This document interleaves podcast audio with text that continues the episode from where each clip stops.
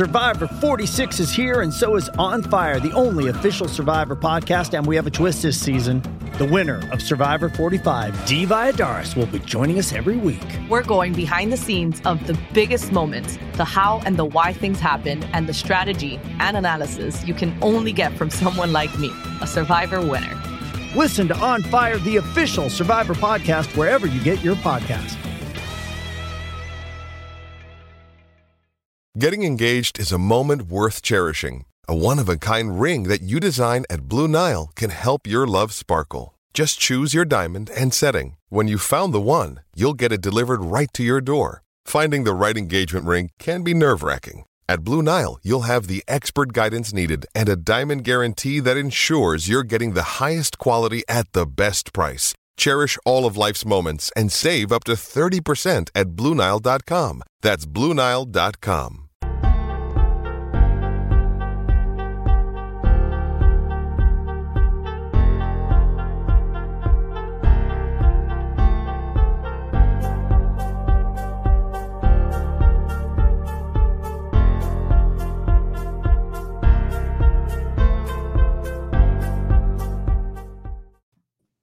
What up, Bucs Nation? We are back. We are live here on a Monday, and we are just It's a uh, Wednesday now. It's a Wednesday. Wednesday, right? I can't even get my days right. Uh, so obviously, we usually go lives on Monday, but again, it's a special live stream here on Wednesday night uh, as we're doing our 2022 NFL Draft recap. You know, covering what the Bucs did over the weekend.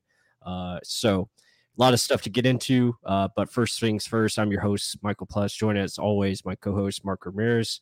And Mark, it, it was a it was a pretty good weekend, and obviously now we're getting into um, you know the analysis part of the offseason, getting into how this team is going to shape up post draft and and what remaining moves are you know how are they going to shape this up is going to happen going forward.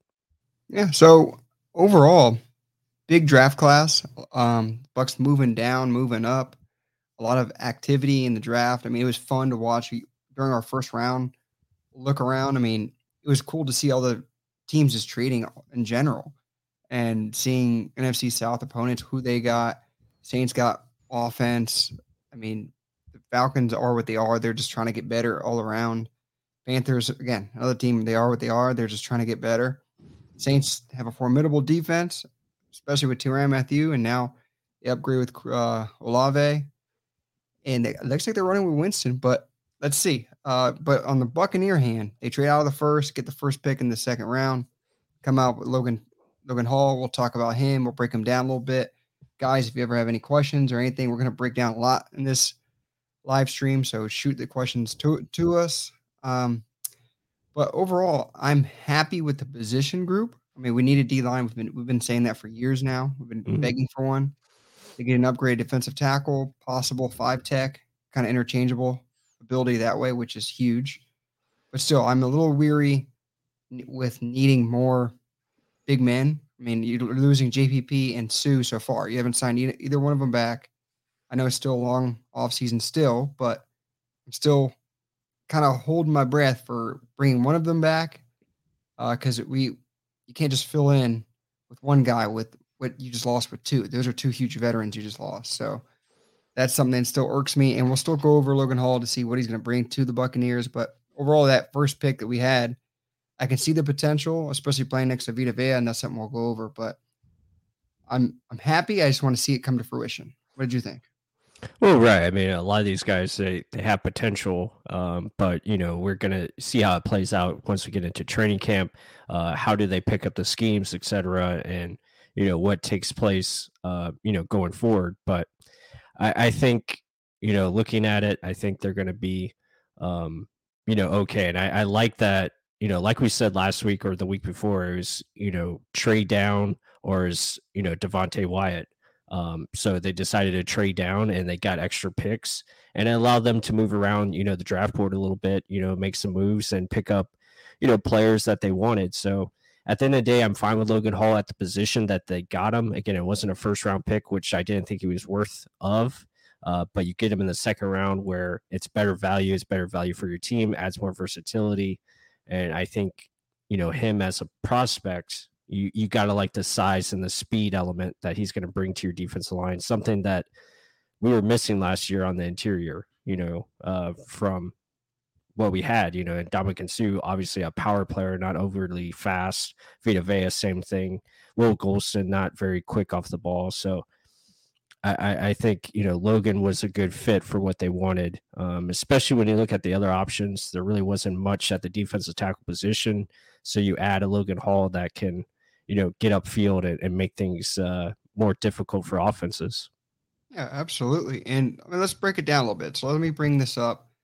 So if you guys didn't know, we do this stuff. We kind of break down prospects little by little to see who the heck we're going to get. We did a lot of them, and we got two of them that the Bucs did get. We got Cade Otton, which we'll go over later since he was our fourth round pick. Let's break down where is he at. Help me if you see him. Plus, there he goes, Logan Hall right there. So if you guys want to see our in-depth videos of them, check them out there. I mean, Logan Hall is there, um, and Cade Otton. So if you're a fan from, uh, some other team, check it out over there. There, there's some good breakdowns here. We just had fun with it all too. It's every draft season we're going to do this. So, guys, it's not only entirely uh, Bucs content. It's more just bringing in what's the next level that's coming into the, the NFL, the next college guys coming in. Mm. Let's also break it down. Let's actually look at them a little bit more in depth again. Same video, just broken down differently. For those who haven't seen the video yet, let's bring this up. Boom. There we are. So Logan Hall, breaking it down. He's he's this guy right here. Okay. So what is he going to initially bring? It's going to be quickness. It's going to be being able to leverage three technique, get inside because Vita Vea is going to be obviously taking up two. So if Logan Hall has one on ones, he should be able to win those, correct? Right, and I I think that's what they're looking for, um, especially when you know you pair him up and uh, next to a Vita Vea or have a uh, Joe Tryon-Shoyinka, you know, lining up next to him, and you know Shaq Barrett, etc. You can just use a lot of his versatility and his length, and obviously he's got the the traits and everything that you want uh, from a defense. You you look at him here, you know, again, 92 lined up over the right guard, being able to just penetrate and get in there quickly, get a QB hit. That is something that the Bucs defense just didn't have from the interior position, you know, last year, and it's something that they're going to need. And obviously, if he gets these one-on-one matchups, it's something I feel he can, you know, win most often than not. And I think the Bucs feel the same way. Uh, so that's where you know they want to you know continue to get better at. Yeah, I mean, you look at him. There's a bunch of quick moves, swim moves, quick, just quickness in general. And if he's winning one on ones, we'll take it. The only knock on him is small school. Didn't have crazy good statistics, even though it's small school. And the best guard he went up against, the guy kind of did really, really well against him. So it's, but then again, he didn't have NFL coaching. He hasn't really learned how to use his leverage yet because look how high he is on a lot of these plays. Like he's almost jumping up here. You're already high enough at six foot six. You don't need to be doing that. So some of these things can be coached out and just literally zoning in on the good stuff, the quickness, the length, the ability to the motor, everything he does have, and kind of using that to their advantage. I mean, look at this quick little swim move. Whoop. At 6'6, 285, I'll take that. And he's doubled. Running back had to come over there and help. There's going to be no help. He's going to be one on one. Vita Vea will get command the double, triple teams. He's just going to have to win with that one move. And then look at this. He's got bull rush ability there too. So he's got a little bit of speed, a little bit of power. I mean, he's got a lot of good traits that you want to see overall. And yeah, putting him next to a Vita Vea, I think it's going to be night and day for him. And then even using him in stunt game too. What do you like with that?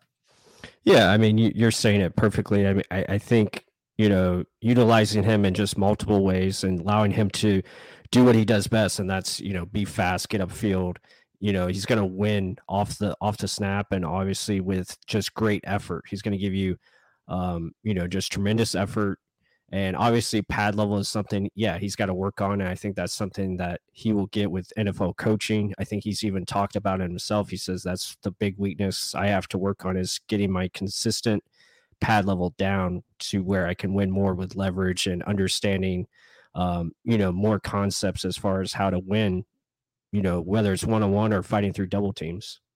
Yeah, and the thing is, he can use his length. It's just when he uses the leverage correctly. Because right here, this is using it correctly. Look how he's lower than the guy's helmet.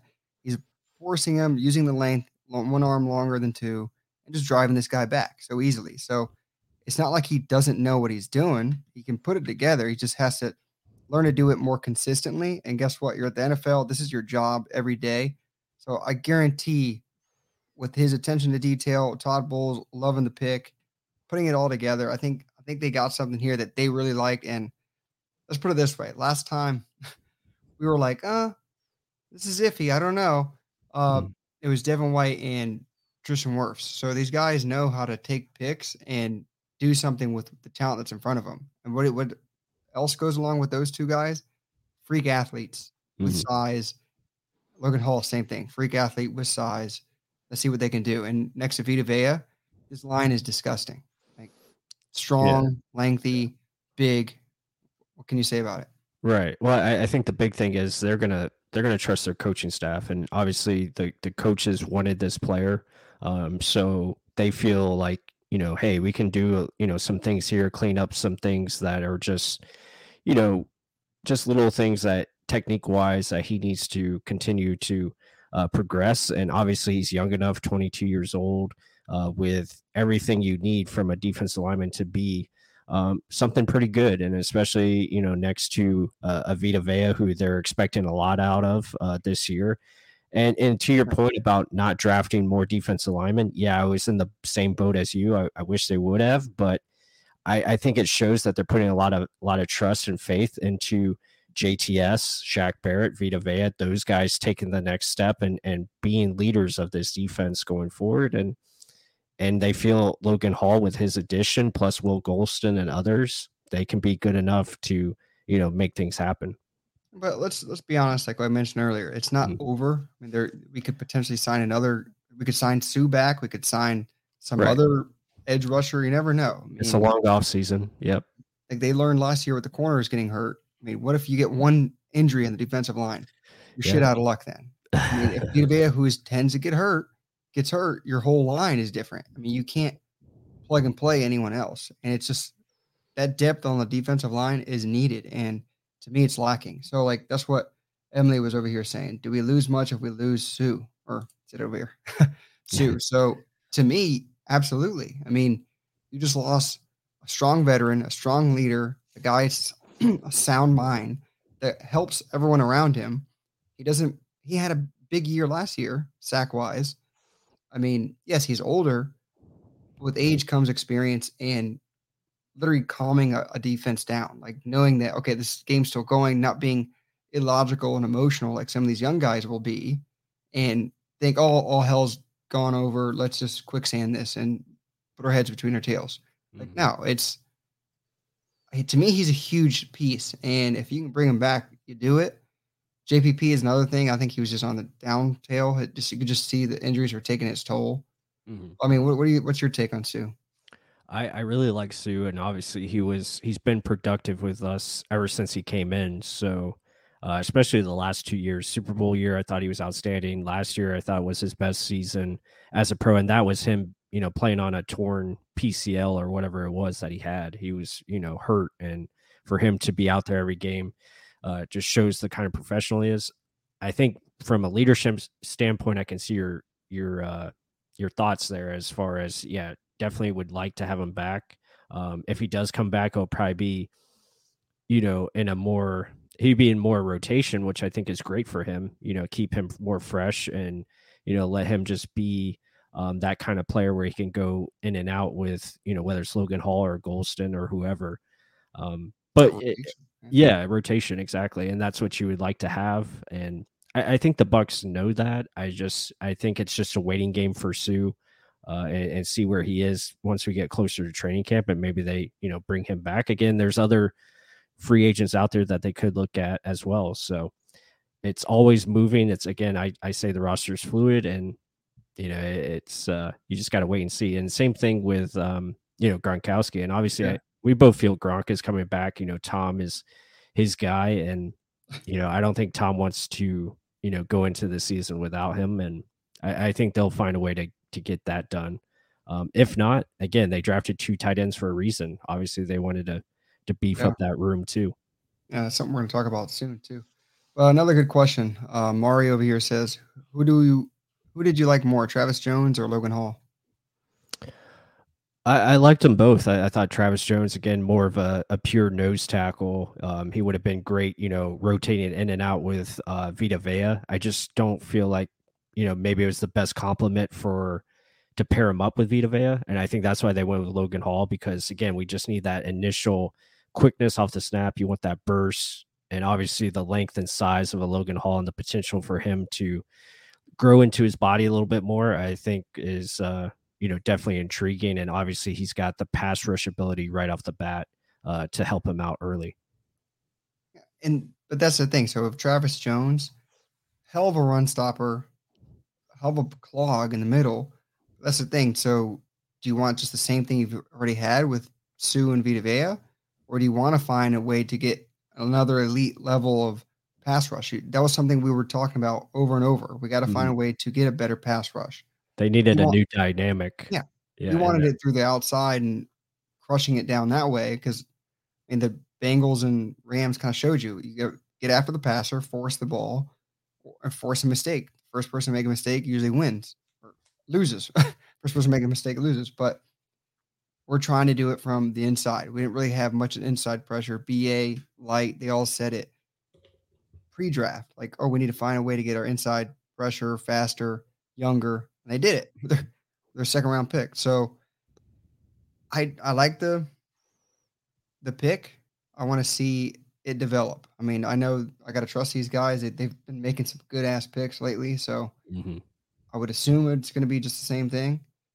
Yeah, I'm, I'm like I mean, I, I think they've done a good job of balancing it where it's kind of like you know that Bill Parcells mentality, or and then it's also the mentality of taking guys with good production and you know being safer picks, I guess you could say. Um, when you look at the Logan Hall, obviously that's a guy where they see six foot six, two eighty five, good athleticism, good speed, everything you want from that interior position, and you know they feel they can mold him into you know something pretty special. And i, I think that's where you know you got to take the the chance on him. And you know the, the same thing happened with jacksonville they looked at Travon walker and they saw the traits and they're like hey we can mold this guy into what we want him to be and obviously that's why he went first overall but you look at that 6'6 283 pretty much 33 inch arms mm-hmm. big old hands size, weight, and then you put a 488, 30 inch vert. I mean, these are big stats for a guy this big. and yeah, everyone says the William Gholston comparison. Gholston was actually an, more of a premier edge rusher in, at uh, Michigan State than the, he just gained weight and turned into a defensive tackle. Right. He's not really, he was never quick. He was just more lengthy. Logan Hall has that twitch. He has that three technique, like I can shoot a gap and really hit it. I mean, if if he can develop more and learn how to pass rush better, I mean, I, they can have something here. I mean, Staley grew into his frame, good explosive off the ball, explosive from hips into blocking. I mean, these are all things, words, but I want to see it put into action. You saw the video, we kind of broke it down. Uh, but yeah, the struggles with leverage, obviously, because he's so tall. I mean, there's things that you can obviously see they can grow into something. It's just does he stick to it? And from what it seems like, he's dedicated. He literally does nothing but play video games and work out. That's mm. about it. So overall, I like the I like the pick. Let's see what it looks like next to Vita Vea. Right. Absolutely. Yeah. I mean, yeah, I'm I'm in favor of it. Again, you know, we had a little bit lower grade on him. You know, we thought, you know, maybe late second round pick, but at the end of the day, they they did you know, get good value with his selection. You know, they traded out of the first round, they got extra picks, and obviously, you know, moving into the next pick, you're looking at uh, Luke Goedeke, uh, the offensive lineman guard. You know, there's a lot of talk about, hey, the Bucs need to draft a, a guard in round one, and yeah. and all this, and you know, the the chance to get this guy, and, and after watching more of his tape, and and you know, looking at him against LSU and and other competition dude's really good and he's got a he's got a really chance he's got a really great chance of stepping in at the left guard spot starting day one uh, he's that good with his technique and he destroys people uh, he's a straight up mauler that just loves to run over people um, and again the work ethic is outstanding as you see there former tight end and he built his body into a right tackle and started last year uh, for Central Michigan and, and did a really good job. So, and obviously at the next level, he's going to be an ideal uh, guard who could, you know, really, really help us out in the run game and also in pass protection. And that's something huge we want to talk about. I mean, if you look at this draft, I mean, we got a lot of run blockers. I mean, Shaq Mason, perennially known as a run blocker, a great run blocker. Yep. And you get this guy, he's going to move inside from guard, but his run blocking ability, he finishes blocks. He wants to push you through the ground. Yeah. Glass he looks like a straight up meathead. Like, yeah. Look at that neck.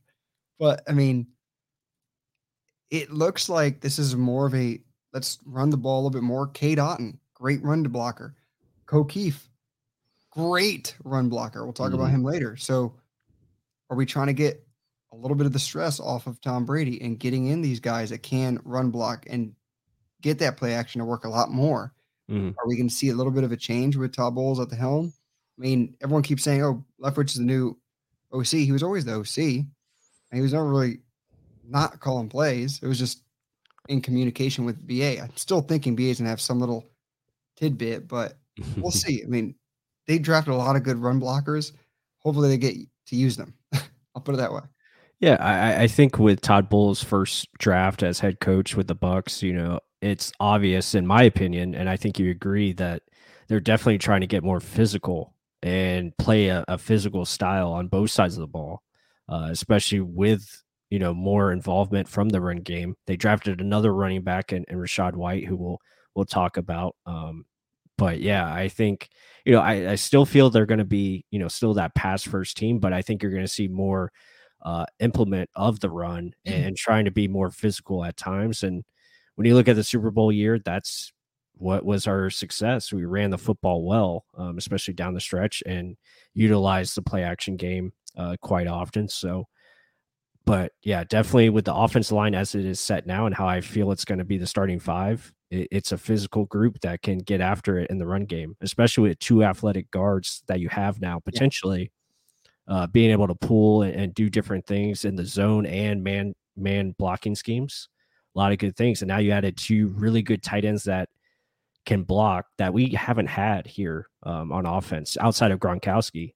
Um, now you have more blockers to help Gronk be more of a receiving type. Yeah, it frees him. It frees him up to be even a more of a mismatch. So really, it it puts more stress on the defense that you're facing, and it's going to help out this offense be more safe with Tom Brady and help him from getting all these hits. Yeah, because think about that addition subtraction like equation just happened. So we lost OJ. OJ was a pretty good receiver okay blocker. Cam right. Brate, not a good blocker at all, good receiver.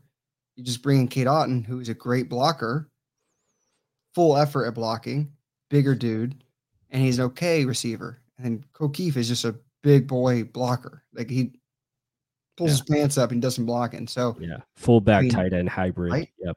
So the thing is, that's a huge point you just brought up. Having Gronk used more as a receiver than blocker. I mean, and Cam Brate as well huge. Yeah. I mean, still, we mentioned three tight end sets two years ago, last year. You can still do this now with the the three that you have. I mean, they're all ability to catch the ball. All of them can block now. Besides, Brate not the best blocker; he gives effort, but that is humongous. You don't have to rely on Gronk to be in line so often, like they had to do so often last year. Yeah, and I, and I'll just add to this, and then we'll you know move into the other picks. But yeah. you know, looking at it, I, I really think they've looked at their matchups against the, against the Saints and they know they have to run the football more against them oh, yeah. because their secondary is just so loaded. It's so good. Obviously, adding Tyrann Mathieu and you know they just they match up so well against us. And also a problem was the pass protection, and and now you have the ability to max protect against them and find ways to create things for Mike Evans and Gronk and and others where they don't have to stay in to you know block all the time or, or do different things. So yeah I, I think they're looking at that matchup and they know they have to become a more physical team up front uh, to you know ultimately beat them and, and, and capture the division. And guys th- you guys are blowing up the chat. I love it. Keep it up. I mean i'm trying to keep up with you, you guys um.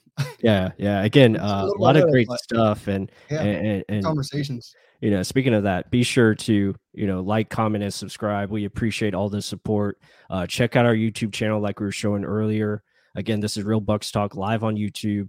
Uh, if you're new here, you know, go subscribe to the channel. It helps us out tremendously. We're trying to get to 4,000 uh, subscribers. We're almost there. So, again, we appreciate everything you guys do for us and just joining us here talking Bucs football or NFL in general. Um, again, we're not you know shy to talking NFL as well, so it's not just the Bucs. Uh, and now let's we went from second round pick from a guard to replace Ali Marpet. Also, again, let's give Licht his credit. Mm. Last time they did second round picks that were offensive linemen, it was Donovan Smith and Ali Marpet. Pretty good. Pretty damn good. Uh, pretty damn good with offensive linemen in general. I mean, he was a former offensive lineman too, so I think I guess he knows a little thing about it. So, hey, we have to assume he's going to be good. Uh, moving down the line, now we got our third round pick, who to me I was like, oh crap, we did it.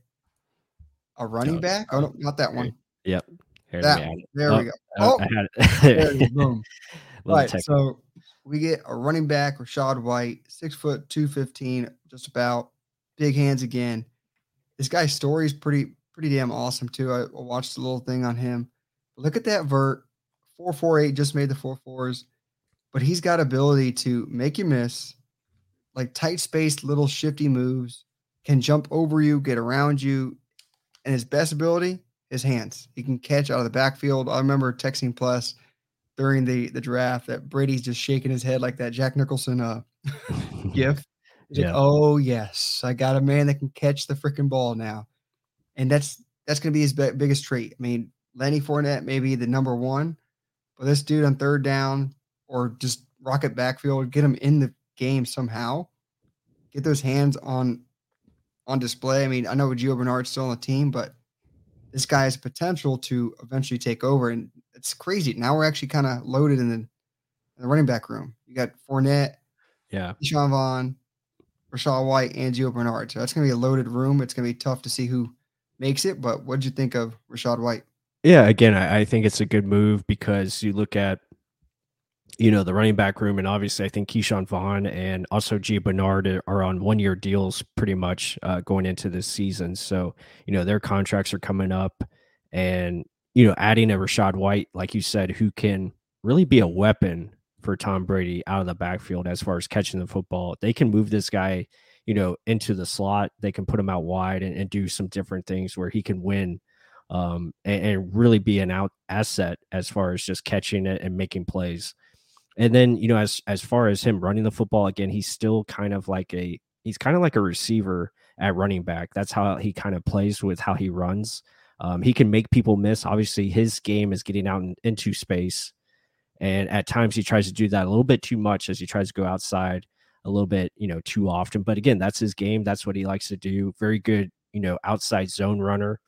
Uh, inside stuff, again, he has the patience. He's very patient running back. He's been compared to, you know, Le'Veon Bell. That's a high praise, but um, that's kind of like the model that he likes to, you know, put his game after. And it can be effective. Uh, I just think he's going to need some time to adjust as far as running the football and making sure he gets um, things fastened up because he can't take too much time back there as he did in college. Yeah, but in similar to Fournette in the open field, he's pretty damn good. Once right. he's out there, once he's, he's, hit his gap, but he's really good at vision. I mean, mm-hmm. yeah, he yeah, does have good vision. Very good vision to set things up. But the thing is, right at the line, I feel like he stutter steps. He doesn't just go right through someone. He's more looking to elude you instead of go through you. Maybe that's yeah. something with coaching can kind of harness that and say, no, this is NFL. You got to make a quick decision and go. There's no setting things up. There's no, I'm going to shake everyone because you can't. Everyone's just as fast as you or faster and they can hit. So, I mean, getting used to the speed of the game, but his hands are going to be huge. I think they're going to mm-hmm. be huge in, yeah. in this. And like Emily said, and yeah, tall Florida guy, same thing. This is Brady's James White love his catching ability. And look up on YouTube, or we're gonna have our film study of him coming out soon. Mm-hmm. He can catch. He can make you miss. I mean, a lot of like I said, jump over you, go around you, and he's hard to bring down. Good contact balance. Like he's he could eventually be a pretty damn good weapon. And that's again, even better for Brady to just laugh, smile, and say, "Oh, this is not Yeah. open here. Dump it down. Pick me up five to ten. Yeah, and you know, I know there's a lot of criticism, you know, after that pick was made, you know, maybe it was a little too early, maybe it was too this, but again, you're in the third round, you're almost to the fourth round, and you look at the running back that he can become. I, I think it it's really and Jason Licht said he's like, you know, the value is higher for this guy because he has the potential to be a three down back. You know, he can he can catch the ball, he can run it, and obviously pass protection. He's willing enough to do it. He just needs to work on his technique a little bit there. But again, he shows effort in that department. And three down backs in this league are hard to find. And if you can get one, you know, obviously you want to hold on to him. That's why they held on to, you know, Leonard Fournette. And it just adds more to the running back room and it, it gives more depth at a position where you're going to need it because, you know, like guys have said here in the chat, you know, injuries happen and you're going to need uh, running backs at times. Well, I mean, so looking in the chat, Rick said Jeremy McNichols looked great in college too. That's true. Yeah. I mean, yes and no. I mean, he's to compare him to catching ability of Rachaad White, totally sh- nowhere near the same level. Size wise, Jeremy McNichols really small. I mean, the size that Rachaad White translates more. I mean, Mhm. McNichols had to gain some. I mean, he's never going to get taller. So, Yeah. I mean, Yeah. Rachaad just, and then and then just the mentality and commitment to the game. Nichols didn't have it when he was with us. Yeah. I didn't really make it. And let's Yeah, see, Rachaad- White, they're they're going for a certain type of guy, a certain mentality that love the game. Clearly, he has it. Yeah. And I I think you're seeing that with, you know, the draft picks that we've talked about so far. Each one of them is very determined. They love the game. Uh, they're very mature for their age. They have, you know, Logan Hall, military background. So he's very on it, disciplined guy who's going to put in the work to be successful. Uh, Luke Goedeke rode a tractor to high school and, you know, came, came from a small school town. How, how is that a good quality? That's a great quality. tractor to, to, to high school. that's awesome. You know, that's just a badass quality. And, you know, and obviously he's got a business type attitude, no nonsense. Uh, and he just wants to destroy people. And, you know, you got to love that physicality on the football field. And then Rachaad White, you know, and and all three of them, they've changed their bodies too. Like they've come from JUCO college and they they come from, you know, just out of nowhere and walk-ons. You know, Luke Goedeke was a walk-on, made it to Central Michigan. So just a lot of good stories from you know the first three picks, um, and really they they've found a way to to make it happen for themselves, and you, you got to give them credit for that. Yeah, that's it. Like they're even John Spytek said it. They're they're looking more for a type of man than Yeah. a player because they can teach football. It's more is that guy good enough to be a Buccaneer man, Mhm. and that's something a huge quality they're kind of they're finding. Uh, Rick H went on more about it. I'm comparing them as players and making a point that the Bucs can't draft good running backs, one decent one in I guess a couple of years. But uh, we agree with that. We we don't ever think about taking running backs high. I mean, this could have been potentially kind of high, third round. They took Ke'Shawn Vaughn third round last year or two years ago. So Mhm. I, I don't know. Maybe maybe they're just thinking longevity. I, I don't know, but the ability to catch is huge in my opinion. Mhm. Maybe they're looking for another wrinkle in this offense because Lenny's okay. When he went down, the whole part of the offense went down too. So Yep. maybe they're thinking injuries. Maybe they're thinking let's run the ball more. Maybe this two-headed monster needs to be, get going, and that kind of proceeds to our next pick, who will be none other than Mister Cade Otton. Let's kind of bring this over. Boom. There you go. Cade Otton, 6'5, almost 250, 33 inch arms are similar, nine and a half inch hands, and will eventually be a plus starter. I agree. I fully agree. So, what do you like with Cade Otton initially? Yeah, I like him. And again, he was one of my favorites, you know, out of this tight end class. And, you know, we did a video on him. So be sure to check that out on our channel. And he just, he's that typical, you know, Y tight end where he's inline blocking. He can catch a lot of things underneath. Uh, he can go up the, up the field in the seams and, you know, find open space. So he's a smart technical route runner. Um, and he just, he's very consistent in what he can do for you. again, you're not going to ask him to, you know, be like a Gronk type where he's going to, you know, split out wide and, you know, run and do all types of different routes. That's not going to be his game.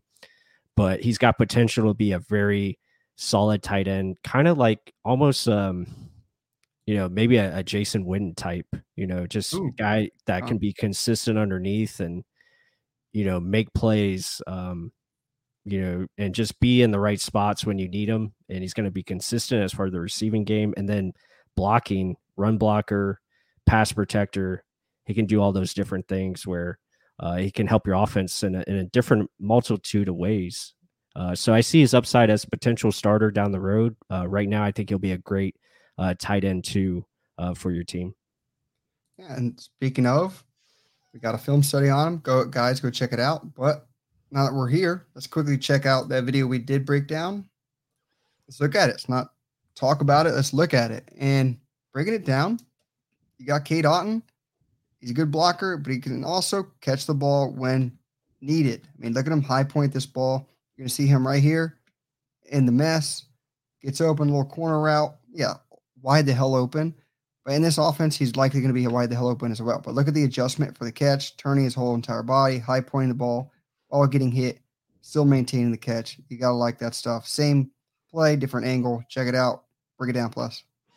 Yeah, again, this is what we're talking about. Again, he's going to be a, a, solid enough route runner where he can find ways to get open in space. Um, not the greatest against man coverage, but he's going to do, you know, things where he can find open zones and, you know, just be that presentable target, make a nice hands catch here. That's the biggest thing. He's catching the football with his hands, and that's always uh, very consistent on tape.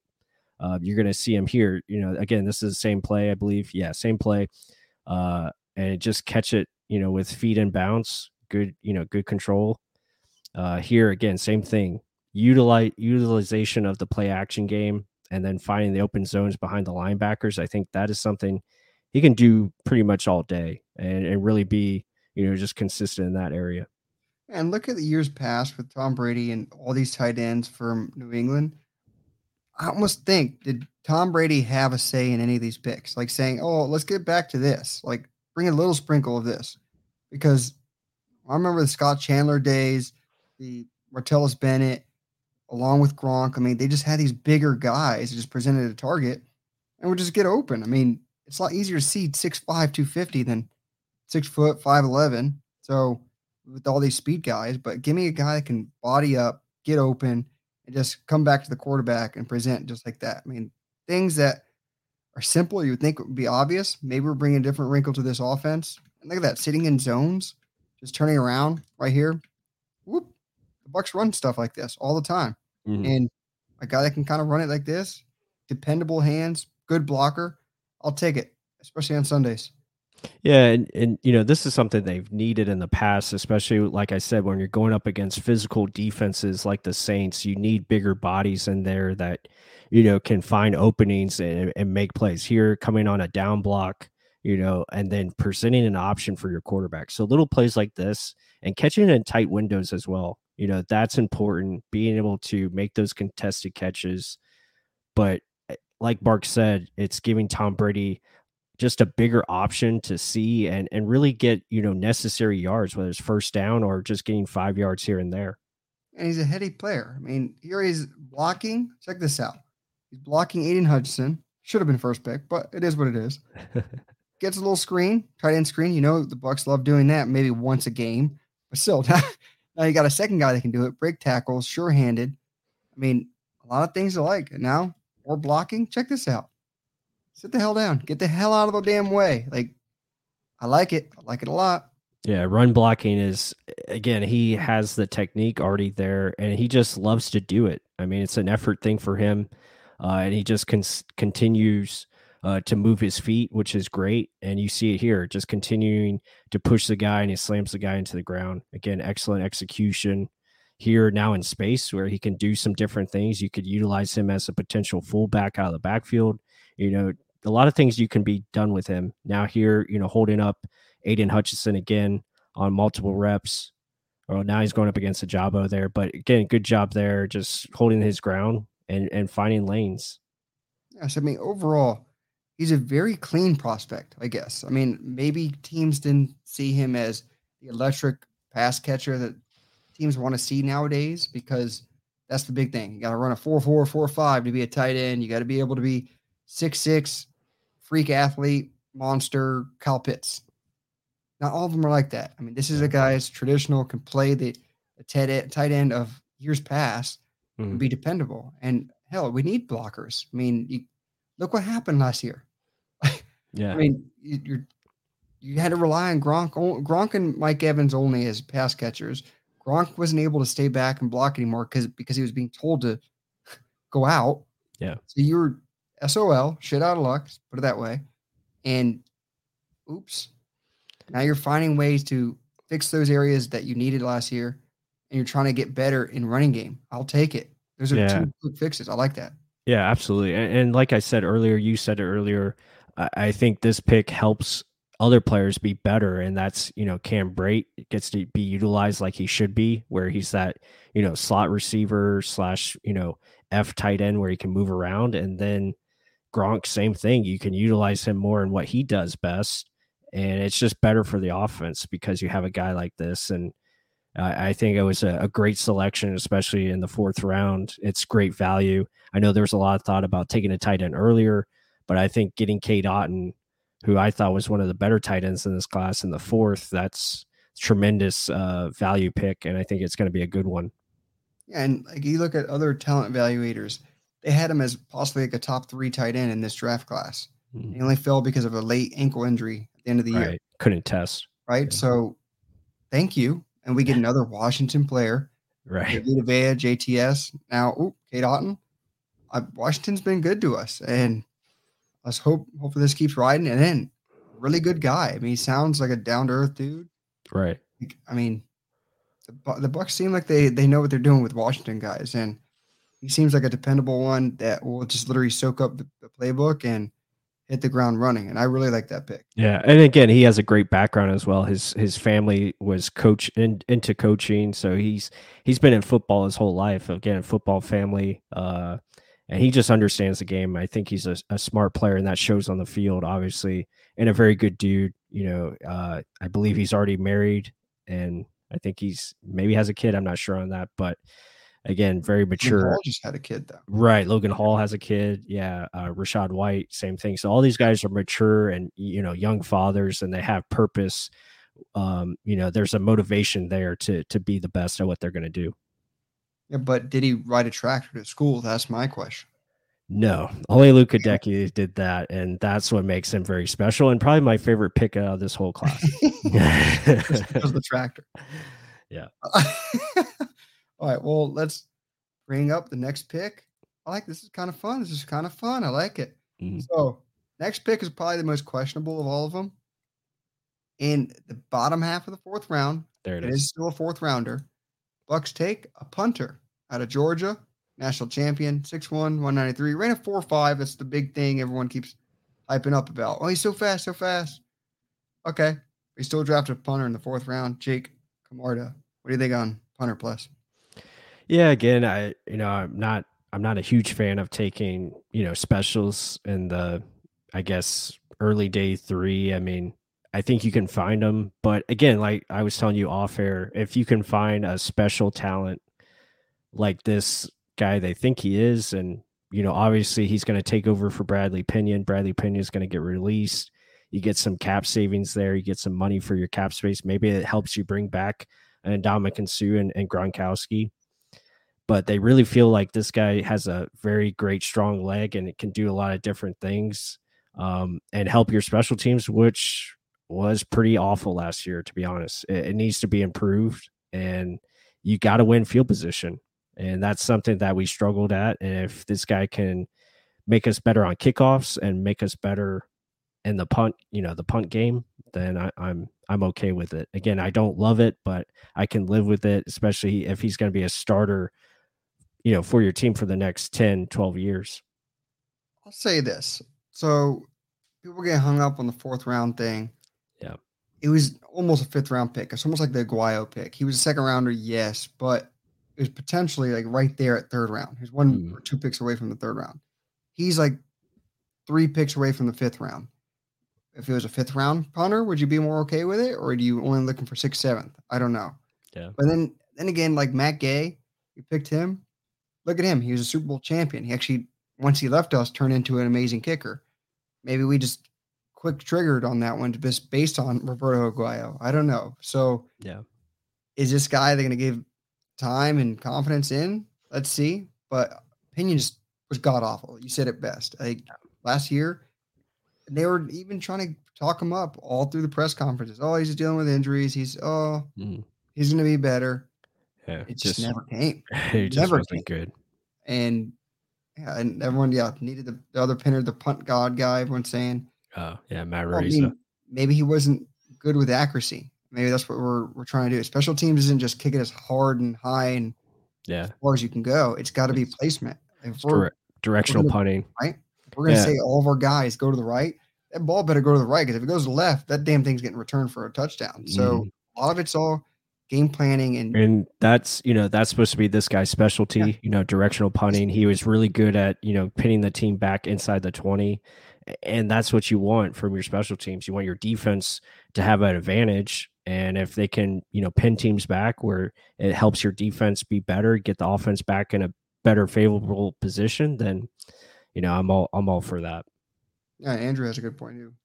Yeah, I heard Keith Armstrong on here was pretty outspoken on special teams guys. Mhm.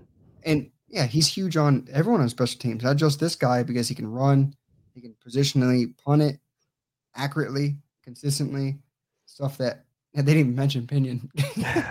but uh like I mean, I hope for God he's he's right on Jaelon Darden. I want that guy to succeed so bad. And you know, he was saying a lot of it was blocking, and that you know that could be the case. But I just hope I hope he really steps up his game and comes into fruition. Uh, especially again, he was another fourth round pick. Um, so hopefully he you know bring- up for right exactly. So yeah, two fourth round picks on special teams that really need to step up their game, and hopefully that that happens. Hell, he could be cut after this year based on how loaded the wide receiver room is. It is very loaded room. I mean, Yeah, I said it on another podcast. I was, you know, I, I don't think Johnson, Scotty Miller, or Darden are they're not safe at all right now. You know, they're gonna have to earn every everything. yeah, I, I agree with that too. I Mhm. mean, there's younger guys they even sign undrafted that have crazy skills, crazy ability, and are hungry. And these Yeah. guys have to put up or shut up. And it's Mhm. that's the way of the league. That's how it is. And when your room is that loaded, you got to show something. So somewhere where you can contribute. I mean, Scotty Miller was a gunner last year. I don't, I don't see Darden do that, doing that. If he can't return, oops.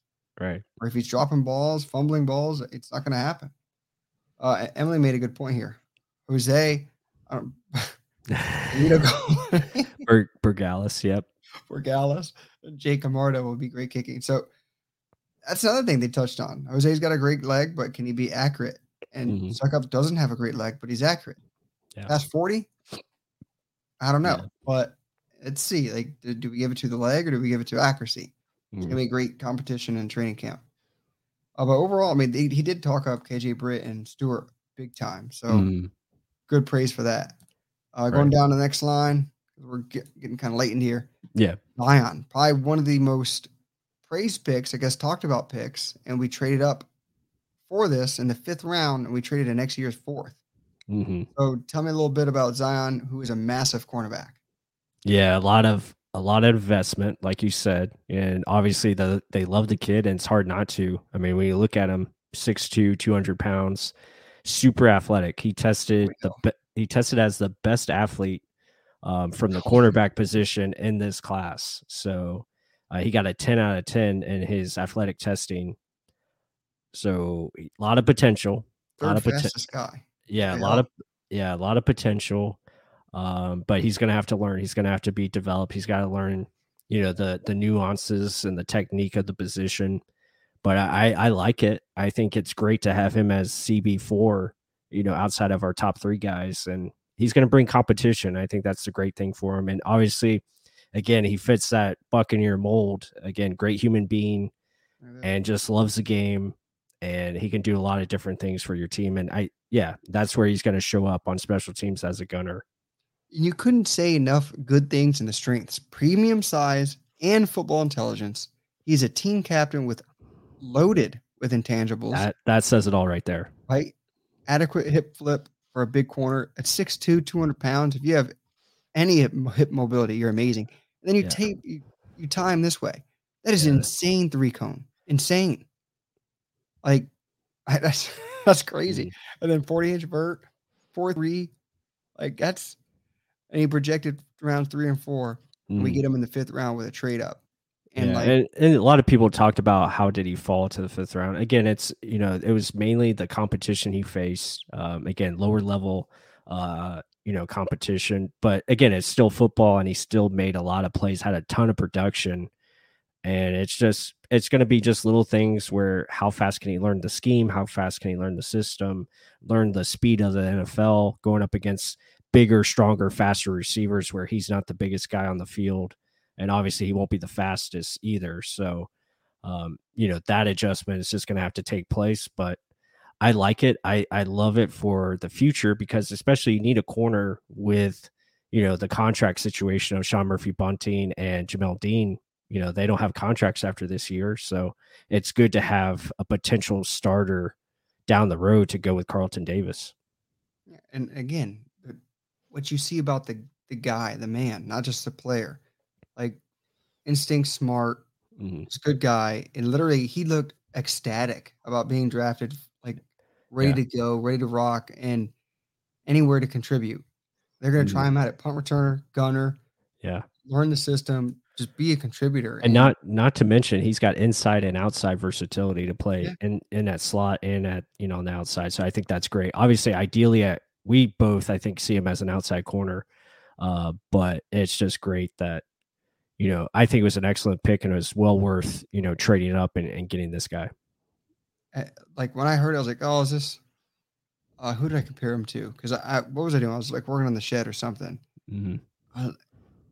Who did I compare him to though from last year that we took? I was like, "Oh, is it like this?" You go, "Oh no, way better production." oh chris wilcox yeah no yeah, that, guy, like, "Is that guy Wilcox?" Yeah, no, Wilcox was drafted in the seventh, and yeah, it didn't have this type of skill set or size or production.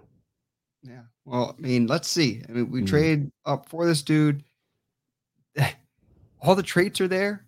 Supposedly, he's really good, coachable. You hear nothing but good things. But let's see. Let's see what happens. We got to. I don't think we're gonna find tape on him. So if you're looking for a film study, I doubt we can do it. I'll try to dig in the deep archives, but Right. yeah, I doubt I doubt I can find it. I'll I'll do my best though. Uh, we do have tape coming out on Yeah. most of the other guys though. especially on this dude coming up next, your sixth Oh. rounder. Yeah, This is. I think he's gonna be a fan favorite. absolutely. Ko Kieft. Give me a little breakdown on Kof. Ah man, he's uh he's just a really fun fun tape evaluation to watch and another again another great story. Um, you know, I believe he worked his way up. Well, what's this? Plus, only seven passes, 101 yards, Yeah. and one touchdown. What the hell? That's trash. Why did we draft? Why the hell Yeah. we draft? Again, he wasn't targeted a lot. Um, he didn't get the football as far as the receiver, but what he can do, this guy is like a lot of people love Ryan Jensen. They're gonna love this dude because he's Yeah. like Ryan Jensen light. Uh, but just yeah, plays the whistle till it's echoing. Like he plays through it. And he's just dominant on the field as far as a run blocker and pass protector. Pass protector, he's probably got to work on a little bit, but run blocking when he's just going forward and, and getting after people, he puts them into the ground, and it's just whew, a lot of fun to to watch. And yeah, I can't wait to share that film study with you all. I mean, breaking him down in his high school, he was a quarterback, linebacker, Right, former former quarterback. Yeah, everything. And he goes to to Minnesota, comes a tight end just to block. And like you, you see all the his fellow teammates, quarterbacks. I wonder what Antoine Winfield and Tyler Johnson going to say about him, but Mm. they're like hell of a good guy, good guy, good teammate, loves the game. Literally will be in on everything. Like, God, like another great pickup of a man. Like not just helps your special teams too. Yeah. Yeah, and So- just can oh, add on it, add on it. No, yeah, I was just gonna say special teams. He's gonna help your goal line offense, your your uh, short yardage situations where they can use him as fullback or a tight end. Uh, pass protection. Again, it's gonna allow other guys like Gronk and Brate to do things that they love to do, uh, which is doing the the catching. And yeah, I mean, he just brings that attitude and mentality to your team.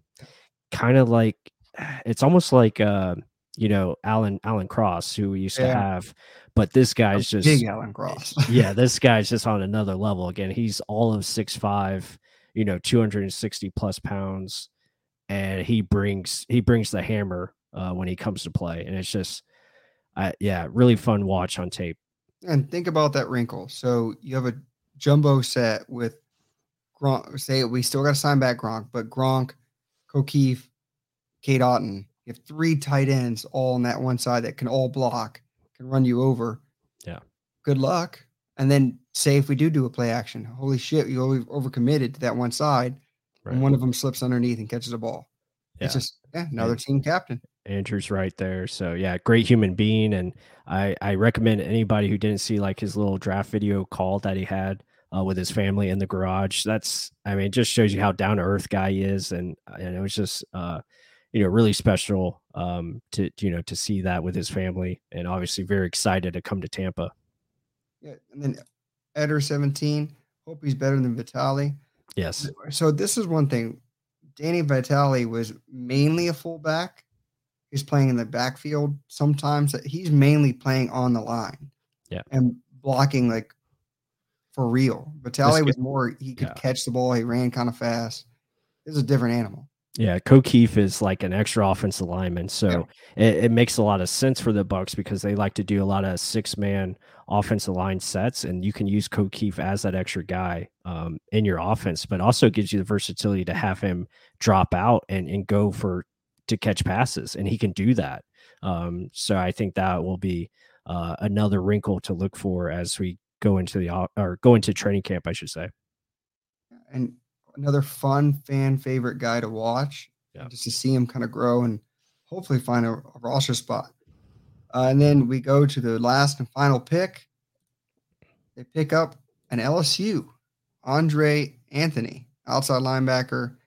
He had a couple injuries to go throughout his career, and he's coming back 6'4, 251, but he is athletic, ran a 4'6, 40, coming back.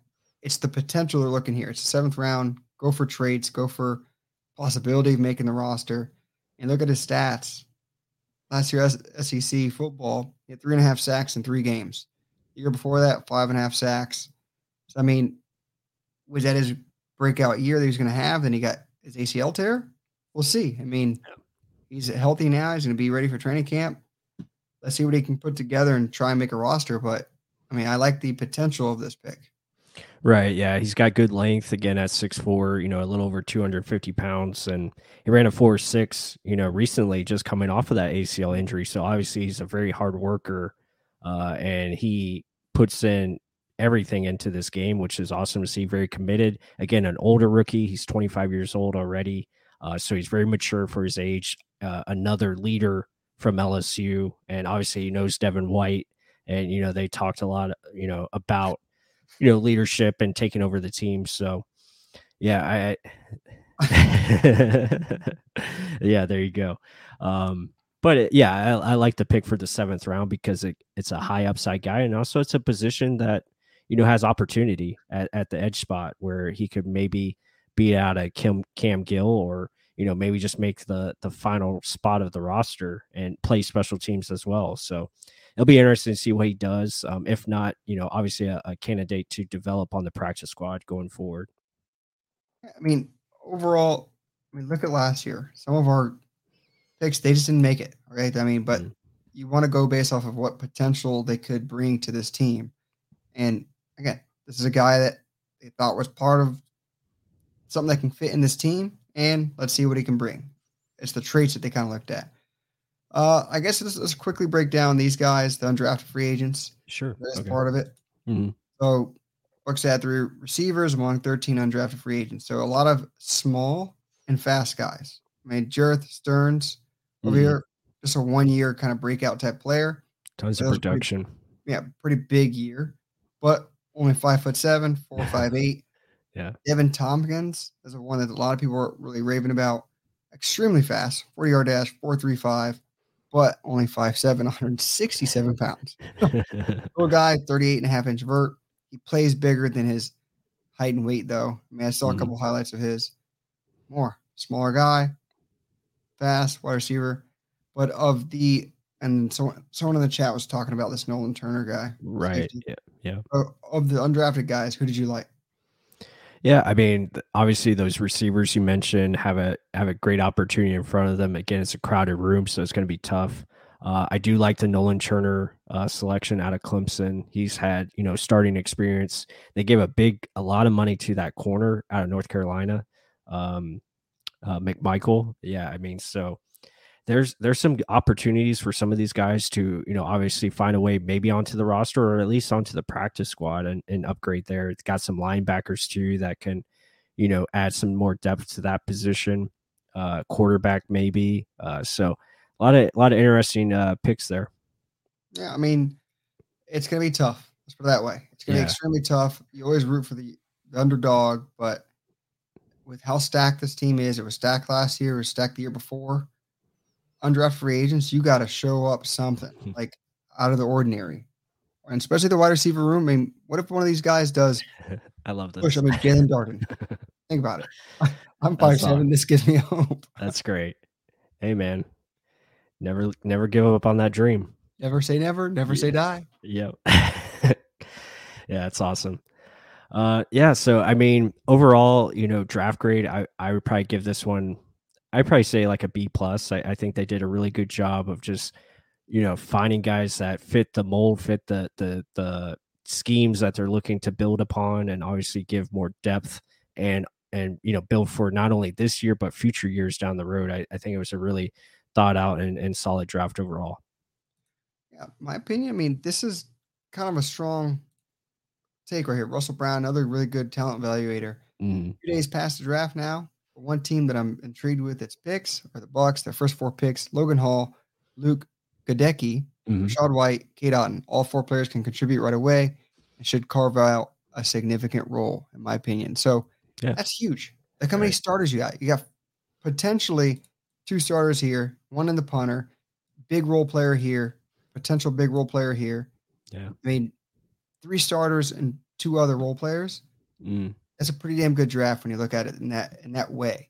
So yeah, yeah. B plus is a good grade to me to give it to it. Mm-hmm. It could honestly be above it or below based on what production these guys have, like three or four years down the road. But I like it. I think B plus is a good accurate thing. Yeah. I mean, not because they, I wanted some other guy and they didn't take it. I think overall it's a well developed or thought mm-hmm. out draft. Yeah, I, I think you got, you know, obviously more physical, you got faster, and, you know, if not anything, you improved your special teams, which I think, you know, definitely needed it. And you found some guys that could be, like you said, potential starters down the road, if not immediate starters with the first two. I think Goedeke has a great chance of coming right in and starting right away. I think he's that damn good. And I can't wait to show you guys his tape because you talk about just dominating people left and right. It is a pure domination from this guy and top, you know, top edge technique.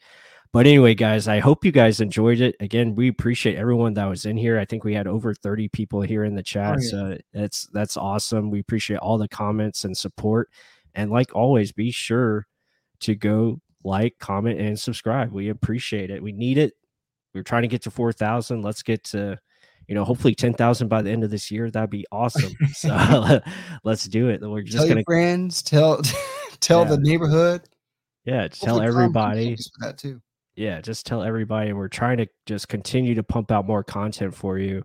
Um, I feel like we we're just getting started. Uh, so we love it. We love the Bucs and obviously talking NFL.